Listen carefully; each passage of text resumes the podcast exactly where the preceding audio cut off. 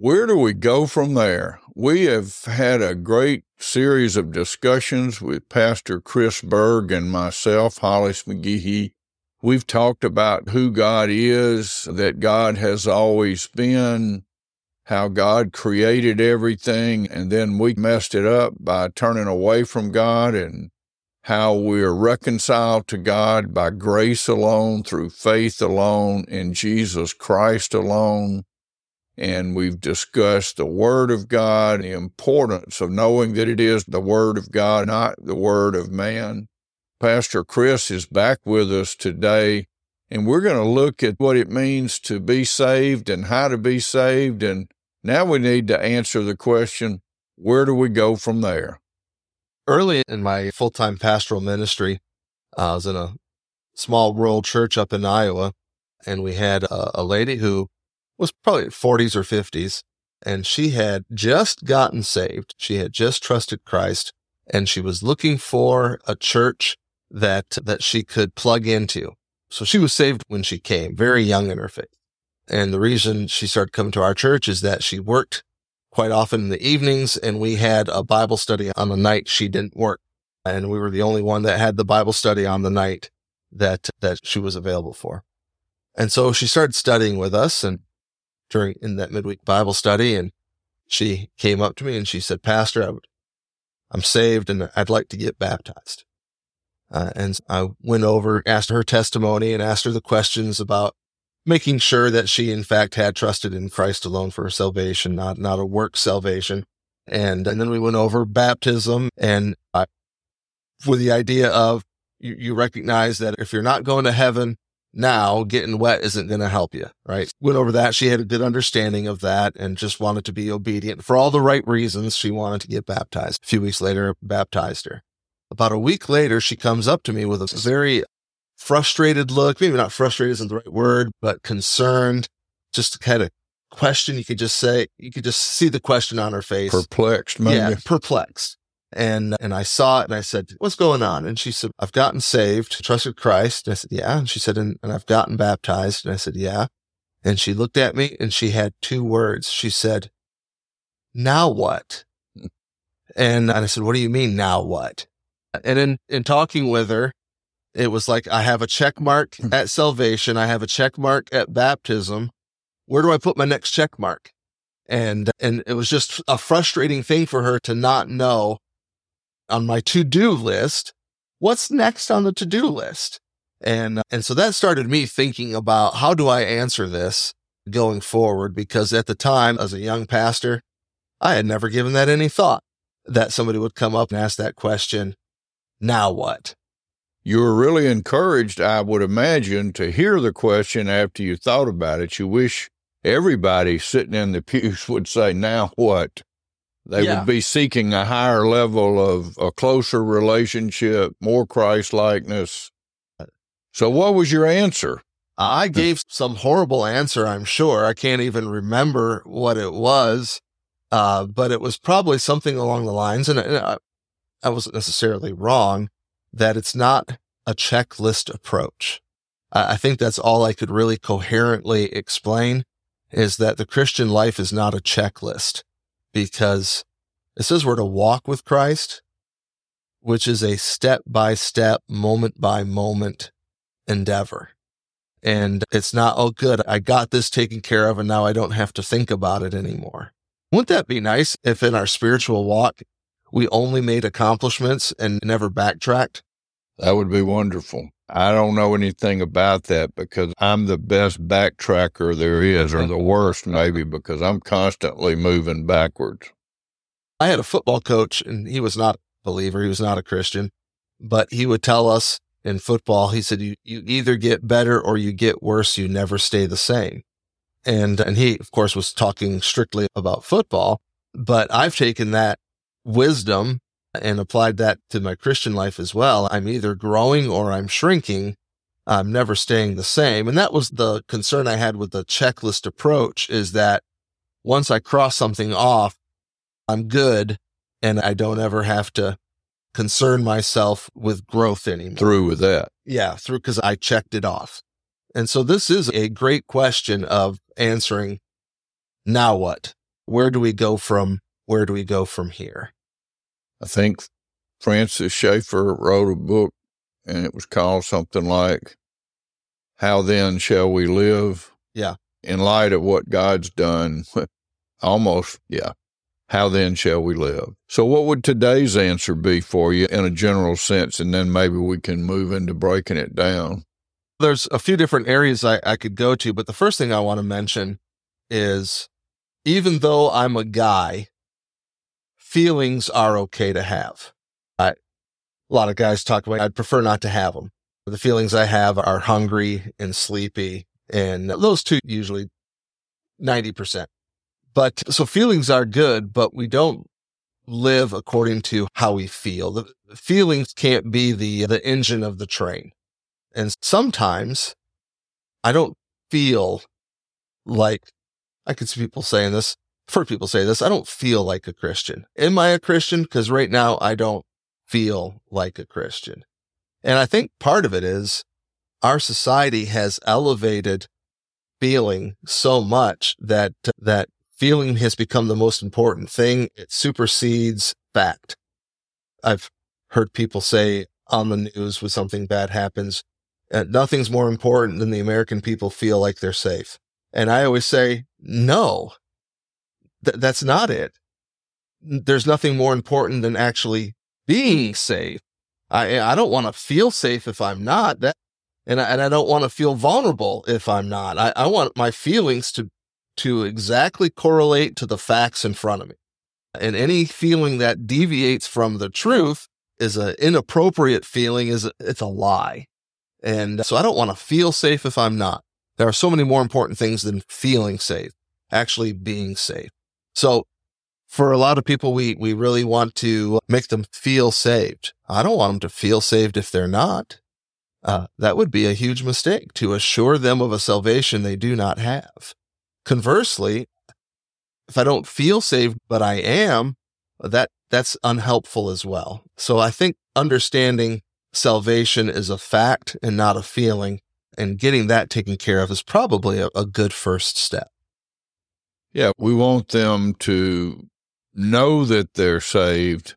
I had an experience in the Ukraine many years ago. I think it was in 1996 and I was there and I was visiting with people in a medical clinic situation and I used that opportunity while they were waiting to see the medical personnel to to seek to evangelize and hear their hearts and pray with them. And what I came to find out is that a high percentage of the people that I saw were Christians, but they had no assurance of their salvation. They were like, I hope so. I might can. And usually that indicates there's not a salvation. But when I asked follow up questions, they, it was clear to me in my heart that based on scripture, that they were saved people. They just didn't have an assurance of it. So there's two sides of that. Yeah. There's we don't want them going into battle of life thinking they've got on their bulletproof vest and they don't and we want them that have it to remember that it's not going to come off. That's right. That's right. Yeah, it's based on the fact of have I trusted Christ as my savior? Faith alone by in Christ. Yeah. And then to understand that that feelings can be manipulated in so many ways. I my feelings change based on what I eat when I eat it. If I have pizza after six o'clock in the evening, that affects my feelings. And so we don't want it to be beyond that. We don't want it to be based on, on having excellent meditative music in a worship service. Not that professionally done or to doing something well to the glory of God is wrong, but sometimes I think we rely on trying to manipulate feelings rather than explaining the facts and having our faith in the facts, not our faith in our feelings. Yeah, I think the greatest, one of the greatest joys to me personally is to reach that place where I know sometimes I forget and I revert back, but for the most part, to know that God is God and what's going on around me or what's going on within me, don't change that. And that my place with God in Christ Jesus is completely secure, completely a place for peace and rest and protection, no matter what the weather is, like the old wonderful hymn that was born out of great tragedy. When peace like a river attendeth my way, when sorrows like sea billows roll, whatever my lot, God has taught me to say, except when I forget it, that it is well with my soul. That's right. Yeah, it's it's the solid foundation of of Jesus Christ. Yeah, and and correct me if I'm wrong with that. The backstory of that is the gentleman lost his family crossing crossing an ocean, and that and that when he was near that spot where that occurred, he could express in thinking about the loss he had, it is well with my soul. Quite a, quite a testimony. That was Horatio Spafford in the maybe around 1860 or so, following the Great Chicago Fire, and he lost his two daughters in the shipwreck, and his wife was saved, and he was going over to England to meet and visit with her, and to to commiserate over the terrible loss they had sustained. And when the ship that he was on came into the area where the other ship had gone down, he they had some sort of memorial on the ship's deck. Of course, we're talking about old sailing ships, and he either had the idea or maybe actually wrote it during that time. So we have this. What we've been saying is what we've been saying is that that feelings aren't the basis of our salvation, and and we've been talking about certainty. And I know that there are a lot of people, even within the umbrella of Christianity who would say, you can't know. And to even suggest that you can know for certain that you're saved is a sinful thought. Do we have a biblical basis for saying that we can know? We do. And I think you're going to be able to share that with us in a moment. But I know that there's several places that say that to me unequivocally. And something along the lines of these things are written so that you may know that you have eternal life. That the Gospel of John, he was very selective in what he wrote, the miracles he recorded, the sayings of Christ, the I am sayings in Christ. And, and he writes many other things, many other miracles, many other stuff happened. He said, but he, I selected these miracles. I selected what I selected so that you may know that Jesus is the Christ and that you may know that you have life in him. That's a summary of what John wrote, that you have life in his name, that you can know it.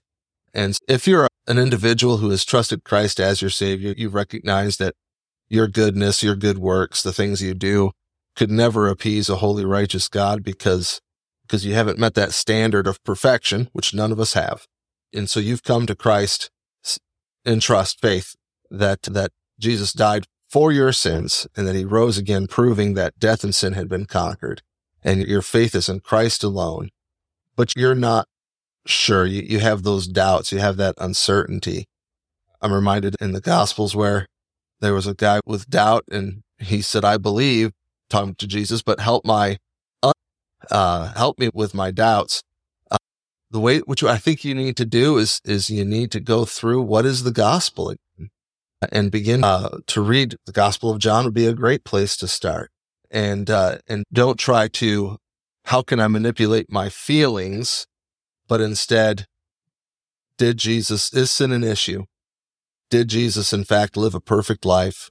Was Jesus the perfect sacrifice? And have I trusted in him alone? And if you can answer those questions, yes, then you are saved regardless of, of how much pizza you ate after seven o'clock at night. That, it doesn't change anything of, of the truth of what Christ has done. Yeah. And part of that, that knowing is not just to know that there's salvation in Christ, but to know that in the present tense, uh, because he doesn't say, I've written these things so that you know that you will have, but mm-hmm. that you presently have.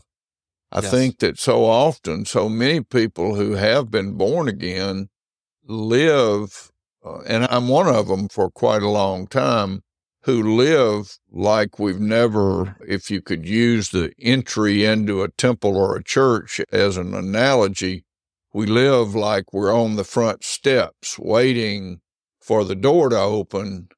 Or if we're really, really deep Christian, we've made it into the foyer.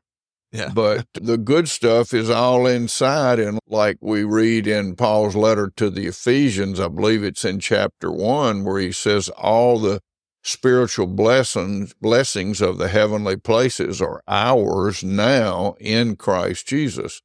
It's such an amazing change from being saved to being uh, not feeling, but knowing that you are saved, that God doesn't change. He doesn't love you more on the days when you get a little more right than wrong. He doesn't love you less on the days when you don't get that, but that He's looking at us as if we're clothed, and not as if we are clothed with the righteousness of Christ. And so it's never about our performance. It's about what Jesus has accomplished and so we can go forward with great confidence, not because we're so great, but because our Savior is perfect in every way. No better way to say it than that. So that might be a good place to, to pause for where do we go from here? And I think next time it might be good for us to start looking at some, not to go back to a checklist, because that's certainly not a way to live, but to recognize the tools that God has given us for a daily life of growing. And we want to grow because I've found out at my old age that how much I missed of joy and peace and just wonderful life that I tried to, as the old country song said, I was looking for love in all the wrong places. and today I know that peace and joy and it, it, the things, the ups and downs of life that are inevitable and especially as you age, don't change that. In fact, they, my experience is they enhance it. So we'll look forward to that next time, God willing. So thank you all for being with Pastor Chris Berg and myself, and we pray God would bless you and keep you and make his face to shine upon you and be gracious to you now and forever in Christ Jesus. Amen. Amen.